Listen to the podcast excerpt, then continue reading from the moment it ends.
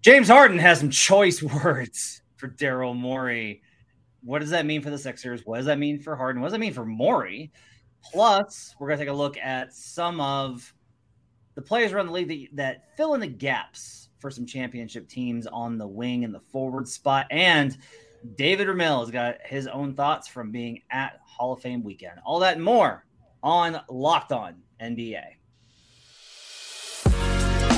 You are Locked On NBA, your daily NBA podcast. Part of the Locked On Podcast Network, your team every day. Welcome to Locked On NBA, your daily source for all things NBA from the Locked On Podcast Network, your team every day. Thanks for joining us and making us your first listen. We appreciate you guys joining us all throughout the week with our different hosts, bringing you all the news during the NBA offseason and across all platforms. You can find us on Apple Podcasts, where you should leave us a five star review. You can check us out on Spotify, Pocket Casts. I like that one quite a bit. You can also catch us on YouTube if you want to catch a video version of the show. David and I record this on Monday afternoons in the off season. We'll switch to Monday nights once the games get going. You can catch that live on YouTube. Just go to youtube.com slash locked on NBA. Today's show is brought to you by FanDuel Sportsbook, official sportsbook of Locked On. Make every moment more. Visit fanduel.com slash locked on today to get started. My name is Matt Moore. I'm the senior NBA writer for the Action Network and co-host of Locked On Nuggets, joined by David Ramil of Locked On Heat. And David, I'm so excited we have another disgruntled player to talk about today. We don't have to talk about Damian Lillard. Let's not let's not lump those together. Come on, like this is just a completely different page from a different playbook altogether. Like I'm not I'm not looking at Dame's situation and, and James Harden's situation and comparing that. That's apples to really really rotten oranges. Okay, I'll let the like audience that. decide who is who. I like that. I like that you're already very defensive of Damian Lillard, and he's still not even in uniform yet. I like that. I appreciate that. Soon, soon, man. Light year all right, so let's start here. Let's start here. Uh, this week, during a visit to China on an Adidas trip, James Harden was at an event and said this quote. This was captured on video. Uh, Tomer Azarly uh, had it first from over at Clutch Points, uh, and then it's been aggregated everywhere, and you can see it all over the place. The quote is Daryl Morey is a liar and I will never be a part of an organization that he's a part of. Hmm. Let me say that again. Harden said that. Let me say that again. Daryl Morey is a liar, and I will never be part of an organization that he is a part of. This comes after words surfaced over the weekend that the Sixers had pulled Harden from trade talks, that they are prepared to enter camp with him, which the translation of that is Harden has to show up at training camp or the fines they will be coming. Um, and Harden's response is Daryl Morey is a liar. Let me tell you again, Daryl Morey is a liar. I got a lot of thoughts on this, uh, but I want to get your thoughts first, David.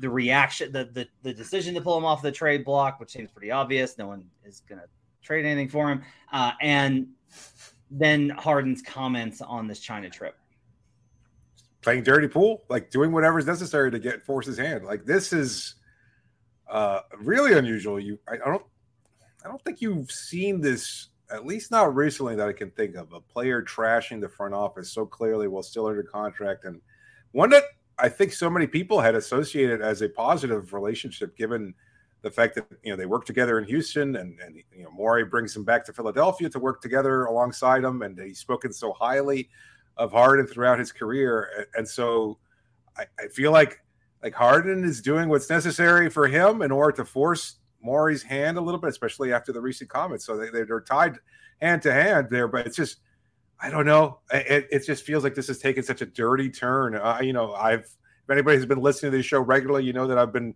very supportive of players that make these kinds of requests, even while they're still under contract. But even I am having a hard time stomaching this one. So I, am curious to hear what your thoughts are because already you kind of taking a cheap shot at Dame Lillard, even though I think the situations are so completely different. I'm not taking a shot at Dame. I'm just talking about general stars. Disgruntled stars? Um, Come on, let's hear it. All right. So Harden signs the deal last year. He takes less money so that they can add PJ Tucker, Danuel House, other former Rockets, and try and build a championship team around Harden and Embiid. And there was always known, it was always like it was reported and it was always known in league circles that that was a handshake deal. Is Harden right. takes less this year, he enters free agency next summer, and he gets the bag. Right from that perspective, that's going to be very easy to be like, "Aha, Daryl Morey, the analytics nerd, went back on his word and didn't do what he said he would because he's a snake." And that's a very simplistic and moralistic play, and it ignores a lot of context here. Among those is if you go back to December, and I started hearing it in November. Like in November, I started getting like questions of like, "Hey, have you heard about this Harden Houston thing?" And I was like, "What Harden Houston mm. thing?" And then it was like, "Hey, he might go back to Houston. Like he really wants to go back to Houston."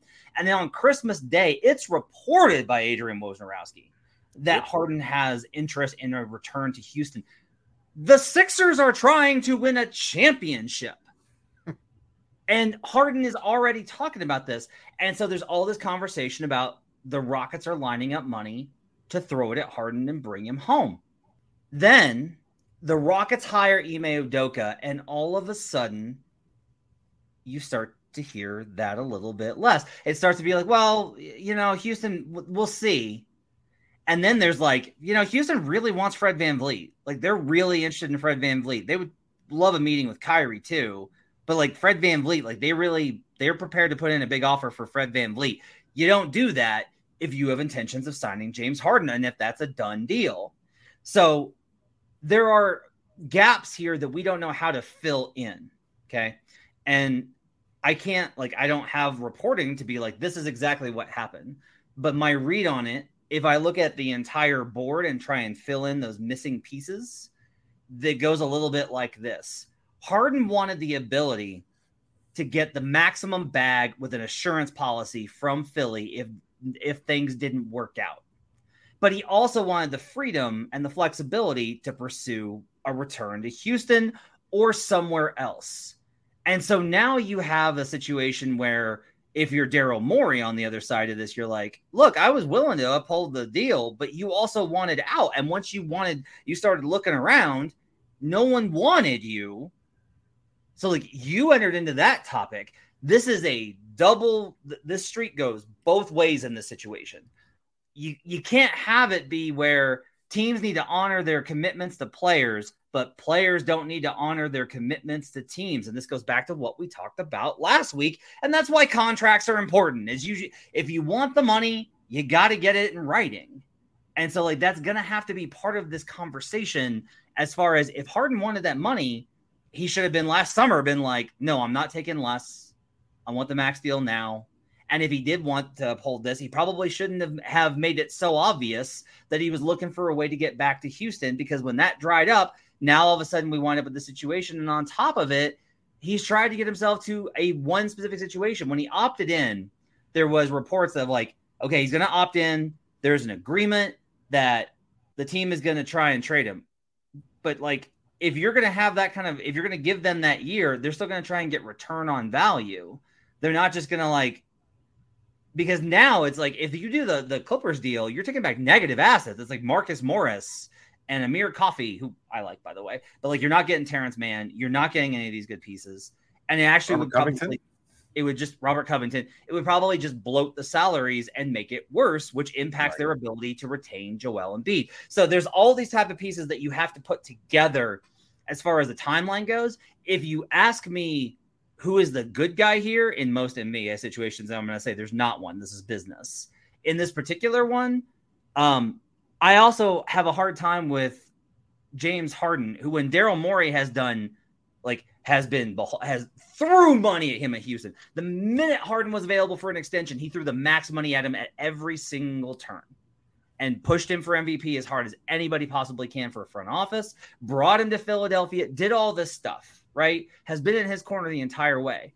But at the same time, how do you be be business partners with Daryl Morey for this long and expect anything different from a guy who has been very transparent about the very not brutal, just impersonal. He doesn't take this stuff personally. He pursues whatever is like the best for his job. And that's where we kind of get to. So if we're going to look at this from a he said, she said, who's right, who's wrong, I don't think that there's like a good guy in this situation. You just have warring factions trying to leverage power. Okay. Uh That's a lot there. Um, so, so you think Morey? I mean, are, are you saying Morey's the one who's been impersonal in their relationships in the past, in terms of like business decisions and things of that sort? I think that Daryl has always been a guy that has been very upfront with players of, hey, yeah, we absolutely value you. We'd absolutely trade you. Like, I don't think he's ever been like, I would never trade you.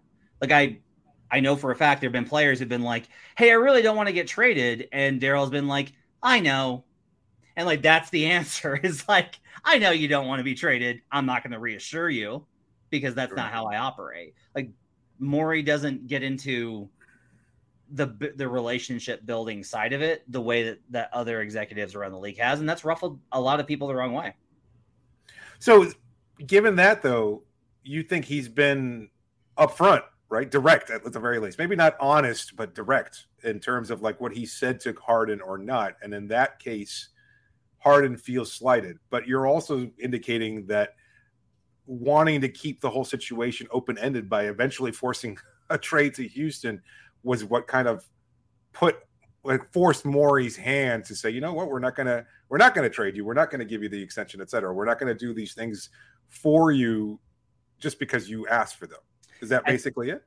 Uh, yeah, my feeling is largely that if Harden was going to pursue free agency opportunities and not commit to Philadelphia under the same handshake deal, then I don't think Morey was going to feel obligated to return that favor. That is my sense here. Um, now the question is like, did was that communicated? And that I have no idea about. Like, did Harden say what like, happens now? So what happens now? Okay, well, I mean, let, us look at it from that way. So Harden's not going to play for the Philadelphia 76ers at any no. point in time. No. They're not going to fire Daryl Morey either, right? I wouldn't assume that Sixers ownership is willing to make that kind of move. Although they, so, you know, it's not like he's been a, a, mainstay of the organization for a long time. That's what who Harden was talking to here. Like Harden wasn't talking to Daryl Morey with those comments. He's talking he ownership. Comments, he yeah, he's making those comments publicly because it embarrasses the league and ownership. And the hope is that either ownership will be so embarrassed as to get involved, or the league will be like, we'll talk to ownership and be like, we can't have this, straighten this out, get him out of there. Like, it's an attempt to put pressure over Morey to get what he wants. That's my read on it anyway. Okay. And so what happens now with Joel Embiid too? Like you're you're you're Harden's teammate. MVP, All Star, great player, etc.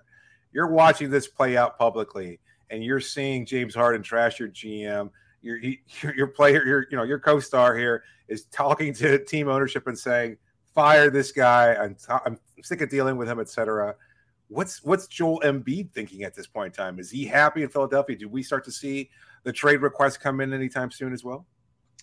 I think that this is very open ended, and I think that my read on it would probably be that Embiid is probably waiting to see how this shakes out, right? Like, do they pull off some sort of miracle deal? Does it does does something surprising happen and he winds up getting a better situation in Philly?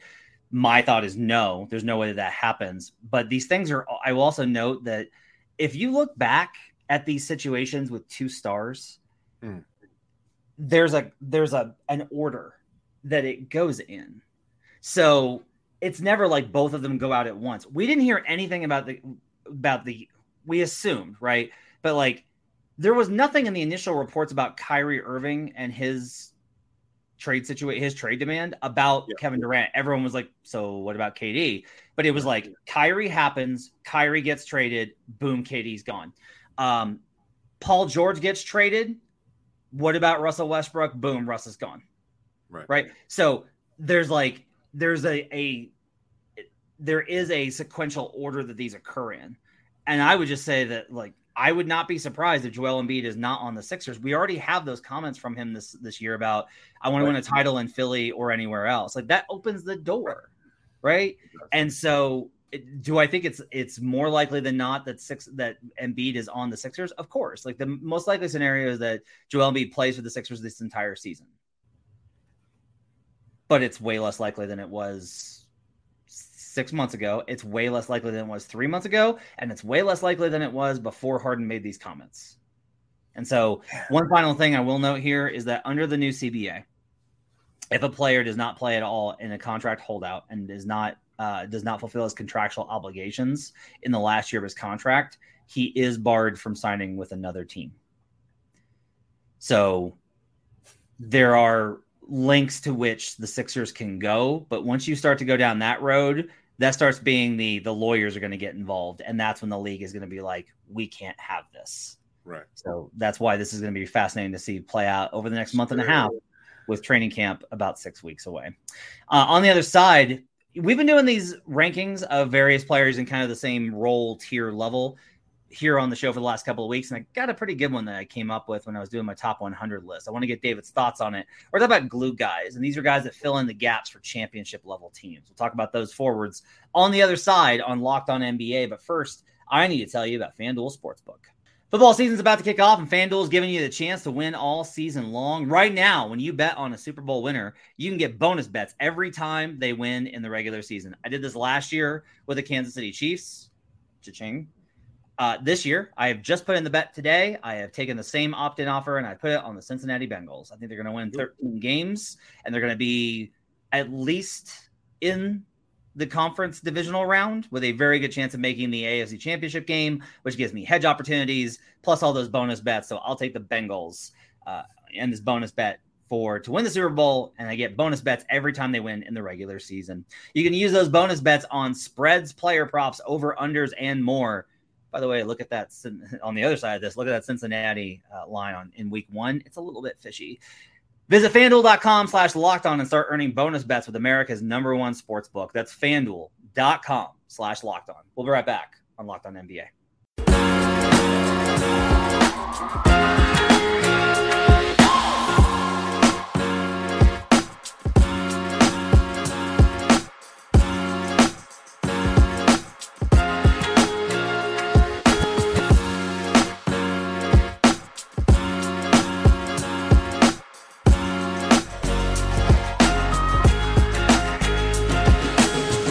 Back here on Locked On NBA. Thanks for joining us, making this party A. Appreciate you guys being with us as we do this every week. We've been going through. I just we kind of came on this thing uh, organically. We got to come up with a segment name for this, David. Uh, but we've been taking a, group of players, four or five, and essentially ranking them based off of which ones we would choose to start a franchise with. And when I was doing my uh, top 100, I called the Elite 100 because I wanted a different name for it. And so anyway, I've got this. I've been doing that at CBS. I'm doing it this year for Action. I noticed that if you compare Aaron Gordon's season this year with Andrew Wiggins' season last year for the champion Warriors, you get very similar results. Those seasons were actually pretty close in terms of statistical production, impact metrics, and when you think about like the roles that those two players play on. So I threw in two more guys, and we're going to go ahead and we're going to rank them. And these two guys I think are interesting ones to, to lay in here because one guy is thought of as very young and he's kind of on the fringes, and he's actually sneakily really good. And the other guy was kind of this other member of a championship team, but now he's a little bit older, just signed a new big deal with the Wizards. So we're going to rank Andrew Wiggins, Aaron Gordon, Kyle Kuzma, and Brooklyn Nets forward Cam Johnson. We're going to rank those four guys and take a look at who we would pick to start a franchise with, who we want in this type of role. One of the reasons I, I kind of think about these guys similarly, David, is all of these guys are plus defenders. Kuzma's a good defender. Cam Johnson's a good defender. Obviously, Wiggins is a really good defender. And obviously, Aaron Gordon just had an incredible run where he defended Karl-Anthony Towns, Kevin Durant, LeBron James, and Jimmy Butler on a bad ankle. But he guarded those four guys in one playoff run and winning a championship. So he had a really great run defensively. Uh, I'm curious as to your thoughts on of these guys. If you were picking a team and you had to fill this type of role of these four guys, who would you want most? Yeah, I don't know. It's so easy to say because you know they provide snippets of things that you need defensively, etc. Some provide more scoring than others. You can rely on that a little bit more. It kind of depends on the team that's around them. Let's say you have two top heavy scorers, like you know you have Nikola Jokic, excuse me, who is your the hub of everything that Denver does. You got Jamal Murray's this ignitable score. You can live with Gordon's inconsistencies on offense. You know, as dependable as he was defensively, there were moments there where he wasn't always as productive, especially when it comes to his shooting and his outside touch. Right? I mean, that's that's the reality, and, and you know this better than anybody. So, given that, I don't know who would you you would immediately plug in there. I, I think I think a guy like Gordon and I didn't realize this. And just looking at this comparison, he's 28 already, and you know I, am kind of, you know, I, I covered him in, in, Orlando and saw him when he was a rookie and everything else like that. And so seeing him through this process, like I know what he's capable of. I know he's really, really, you know, talented, still athletic, still locked on defender at times, and and you know, really, really, really solid. I'm kind of like leaning more towards Gordon above these other options I'm just not as much of a fan as Kuzma's games. I think there's some empty calories there. As good as he was as a scorer, it was a really bad Wizards team, and his role in Los Angeles was really determined by you know playing alongside LeBron James. Cam Johnson, I'm kind of curious to see what this season's like with the Nets. Uh, to see, I mean, he's been good with Team USA, but you know, again, that's that's in a, a little bit of you know pieces in here and there. I, I don't I don't know that there's a clear answer. Again, I'm leaning more Gordon above these other options. I'd have to say Wiggins, uh, knowing now what he's evolved into at this stage of his career, as a great defender, solid outside shooter, dependable scorer, mostly. Uh, I, I, it's between those two, and I don't know that there's a clear. You know what? Wiggins. Let's go with Wiggins first. Okay, you like Wiggins first. What's interesting is Wiggins is, is going to be 29. Uh, yeah. Gordon's going to be 28. Kuzma's going to be 28, and Cam's going to be 28 by the end of the season. He's 27 and a half. So by the yep. end of the season, uh, Cam will be 27 as well. So that was one of the things is like I think of Cam as like this young guy from the Suns, but the reality is is like no, he's in this age group. Like this is the level that he's kind of in. And Kuzma, I think because he was such a like he was talked about so highly young in his career with the Lakers that he kind of had that reputation. It's like, oh, he's the young guy from the Lakers, but it's like, well, it's been a couple of years since then. Yeah. You know, and so uh, funny how how the space time continuum works. Uh, I would take. Gosh, it's tough. I would take Gordon first. Okay. And the reason I think is the playmaking is that he's shown a real capacity. Like he learned a lot from playing with Jokic and Murray, and you've yeah. kind of seen it that they can run two man game with Jokic and Gordon. They can run two man game with Jokic and Murray. The Nuggets absolutely sliced apart. And I actually was watching a bunch of clips when I was doing uh, watching Jokic stuff they really hurt the Heat because the Heat entire defensive scheme was not prepared for not the two man game, but also the three man game of Jokic coming off of a Murray screen, catching the ball, and then throwing it to Gordon on a stagger screen. Like that three way action that they're able to provide is, is really valuable. Um, I do think that Wiggins is an exceptional defender. Gordon's a little bit stronger, obviously, but Wiggins sure. is really strong too. Wiggins is obviously the uh, a really good shooter here. He's not the best of this group. Cam's actually actually the best in terms of Wiggins from 2022 shot 39% from three. Cam shot 40% last season. So it's it's Cam and then Wiggins and then actually Gordon and then Kuzma who shot pretty poorly last season from three at 33%. Um, and so like the the this kind of gets into like an, an interesting kind of comparison of do you want the rebounding? How much do you want the defense? Do you want the shooting versus the rebounding? Those kind of things. I'll put Gordon first. I do think you got to definitely have Wiggins second. He's shown that he can be a contributor to a championship team.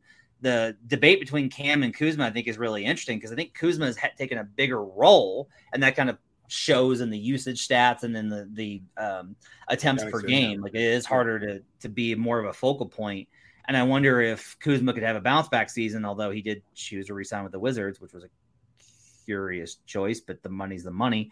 Um, I'll actually probably take Cam third here. I actually think Cam Johnson can make a huge leap this season and yeah. become a guy that we talk about as like a legitimate threat. Like him and Mikal Bridges is actually, I'm pretty excited to see that Brooklyn team. The more that we kind of get closer to the season, I'm kind of like, yeah, I think I'm going to watch a lot of Brooklyn games. Like I think they're going to actually going to be a lot of fun. So maybe you'll develop an appreciation for Tyler Herro too. Like that's going to be a, fa- a fun trio. A Herro, I, I, you know, Bridges and Johnson. I think it's going to be a lot of fun. Um, and then Kuzma's the best rebounder of all of them. He's the biggest, obviously. He's the most power forward of this group. I think Gordon's more of a combo forward. Um, he did average Kuzma averaged seven boards per game last season. Uh, and he actually averaged the most assists at 3.7, which I thought was also interesting. So Kuzma can be a little bit more of a hub than these other guys, but I don't know. I think that probably if you ask Gordon to do that, like he did in Orlando, like he can do it to probably similar success levels given the the struggles. So it's it is kind of an interesting question of would Kuzma be better off in the role that Wiggins and Gordon have rather than trying to be more of a focal point. Like I think he's probably going to be this season. And then the question of like Cam Johnson and can he take on more of a role, more usage, and those kind of things, I think is an interesting one. I agree. Uh, so you're you, you think you think of Kuzma as being a high level defender? I think I think he showed in the last year in LA. I was really impressed with him as a defender because I was very low on him up until then, and then he looked really good. I think that this is a recurrent problem with the Wizards, and like Beal's a good example of this. They are so mediocre. I don't know what the effort level is for any given player on the Wizards defensively. Like I would love it if somebody just came into the Wizards and was like, "No, no, no! Like I'm gonna set the set the table for us. Like I'm gonna set the example for us. We're gonna be good defensively." But like everybody in in Washington is just kind of known like, "Yep, we're just kind of here getting paid." And so there's never a high level of, of, defense. I still think Kuzma could probably defend at a pretty high level. He's not as switchable as Gordon and Wiggins, but I do think that he's pretty capable as a as a big body defender against some of the, the bigger lineups in the league. Yeah. Um, so our ranking would probably be the same, minus you know Wiggins and, and Gordon at the top. I, I, I probably have Wiggins first, just because he's also shown you know what it's like playing alongside Golden State, and I think his evolution as a player, I really commend that, and he's, he's just been he's been show, he's shown real growth uh, and, and willing to accept a lesser role, things of that sort. So I, I, I appreciate that in his particular basketball journey, and yeah, uh, Kuzma, I, I don't know, like I just have a hard time evaluating him as a quote unquote glue guy. Like solid, good role player. He can he can help on occasion. I just I don't see that he's the guy that you want to rely on as your third option on the team. So I would probably rank him last in terms of this list. All right, on the other side, David was at the Hall of Fame this weekend. We'll get his thoughts from the experience of watching Dwyane Wade, Tony Parker, Dirk Nowitzki, Gregg Popovich, great speech hmm. there, and all the other festivities, as well as some reflections on those players and the legacies that they leave behind. We'll do that on the other side on Locked On NBA.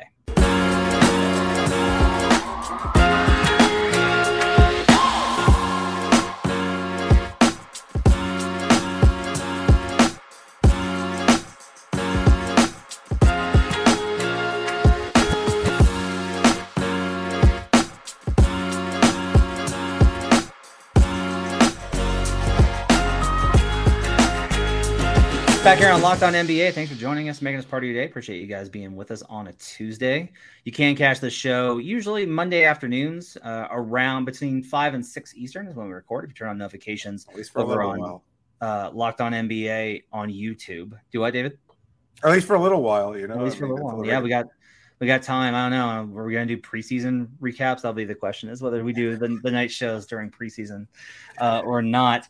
Uh, all right. So David made a little trip last weekend and visited the bas- the Naismith Basketball Hall of Fame, uh, who inducted a great many people over the weekend, including Dirk Nowitzki, Tony Parker, uh, Dwyane Wade from the Miami Heat. A lot of Heat fans in attendance. They were very loud when he he called out Heat Nation.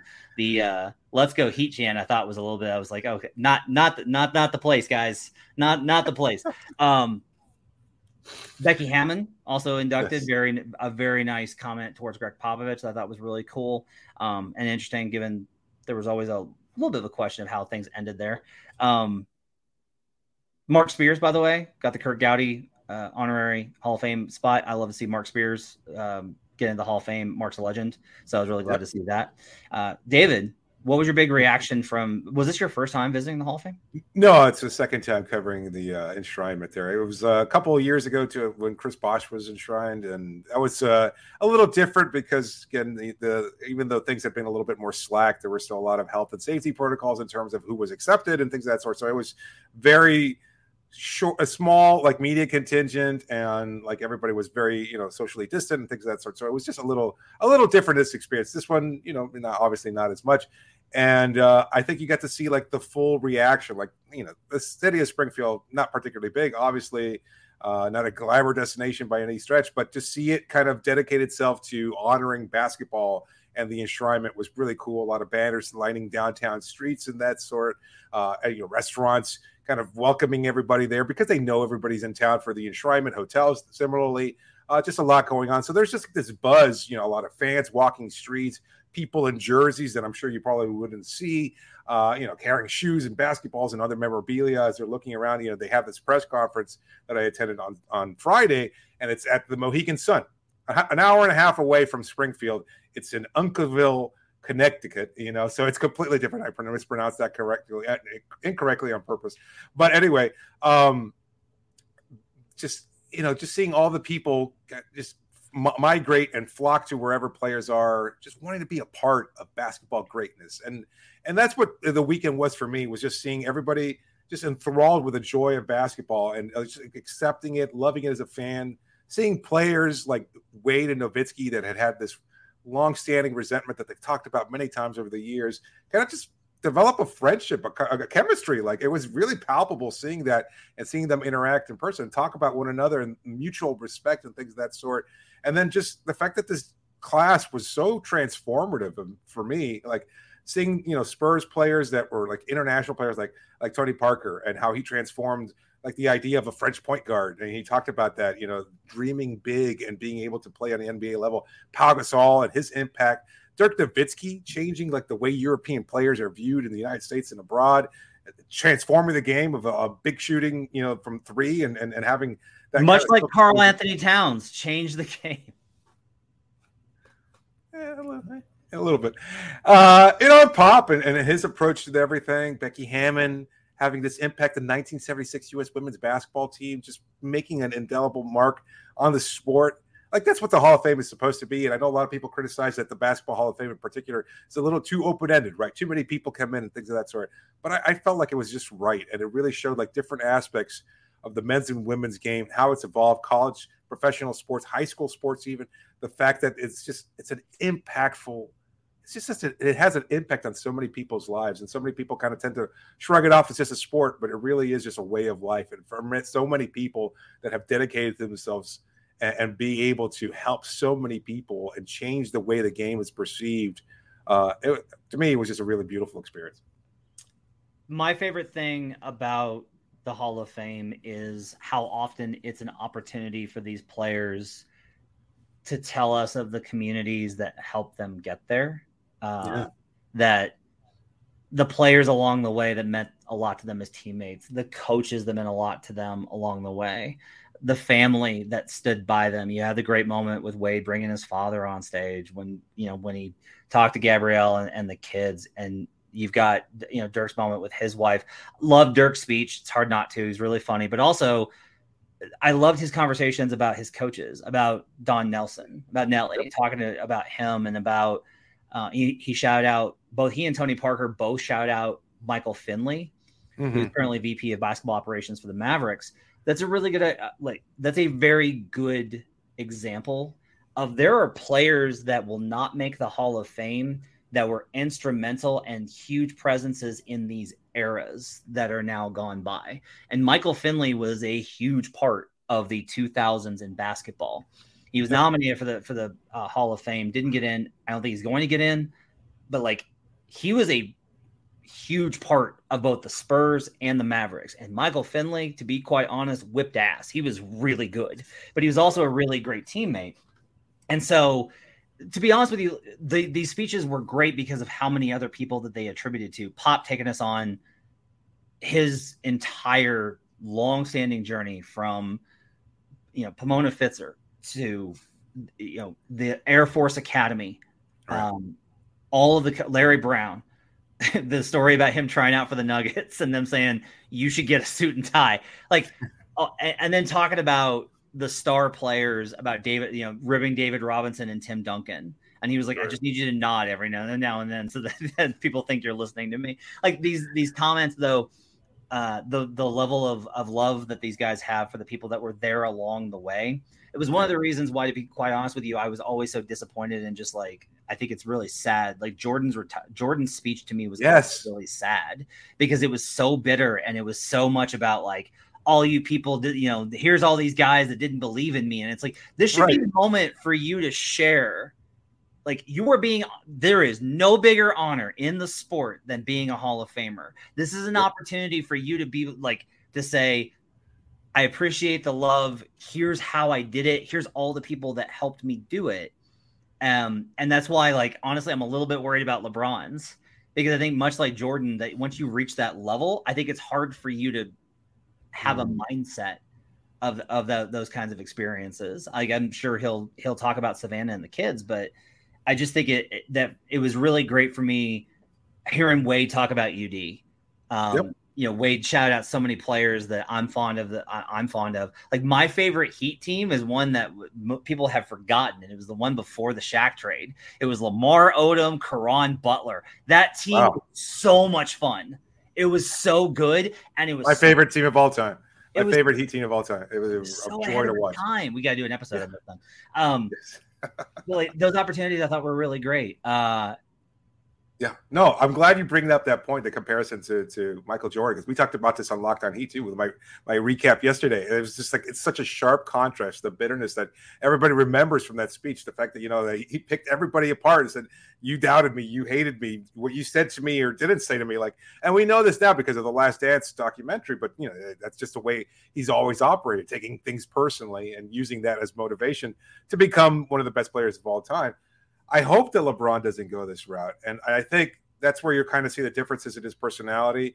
It's maybe it feels a little bit more overly produced in just the sense that we we have a we get to see more of LeBron as he's coming up with these things, the way that he operates, the the curtain is peeled back so much more for LeBron's whole life and, and, his career than we ever saw for Michael Jordan's. We didn't know about this. The media coverage didn't exist. Social media didn't exist, obviously. So we didn't get to see all about his fact. I mean, growing up, many of us thought that Michael Jordan was affable because he yeah. came across as charismatic. Yeah. Little did we know he was just a jerk who hated everybody. It was really good at basketball as a result. So, you know, and, and I think it, it's a little different. Um, I think LeBron's speech would probably skew more towards the positive side of things rather than yeah the Jordan esque, but yeah, I don't know. So I'm not I'm not necessarily worried about LeBron being like listing the people that doubted him because I think it's hard to do that when you have chosen one written on your back. But I, I'm more just he is at such a level. I think it's hard to to have the same kind of view of some of the, of the other folks. I think he'll, but one thing I, I the reason it might go the other way is I do think that LeBron still genuinely loves basketball. Like he has a love affair with the game, and he always has. And I think he always will. Yeah, um, good point. I I did not see. I haven't seen Tony. I'm going to watch them tonight, but I haven't seen Tony's or Pau's Pau Gasol's speeches. Um, Tony everyone, Parker's. Yeah. yeah. Tony Parker's was hilarious. He yeah, was really, really good, really funny, really charismatic. Again, uh, Pau's a little dry, uh, but you know, again, he got his little comments in there. Like he, he was he is at a different level. Like you know, one of the best interviews I've ever had. Like so easy to talk to and everything else like that. He's uh, always one of the, the top for me in terms of like guys I've been able to speak to uh, throughout my career. And and uh, yeah, he, he, was he was great and always so open. Got to talk to him on the red on the red carpet too, so that was always fun. Um, just uh, he's go watch those if you haven't seen all the speeches. Uh, it's a lot of fun. And if you haven't been able to attend, you know, an enshrinement or even just visit the Basketball Hall of Fame and you love this game, or else I don't think you'd be listening to this podcast if you didn't love this game. I mean, I know there's a lot of hate watching and things of that sort. I just don't think it applies to people who follow this show. And if you love this show enough and you love this sport enough, do yourself a favor, take a trip out to Springfield if you can. That's going to do it for Locked On NBA for Tuesday. Thanks for joining us. Appreciate you guys being with us. You can check out David over on Locked On Heat. You can follow him on Twitter at DRamil13.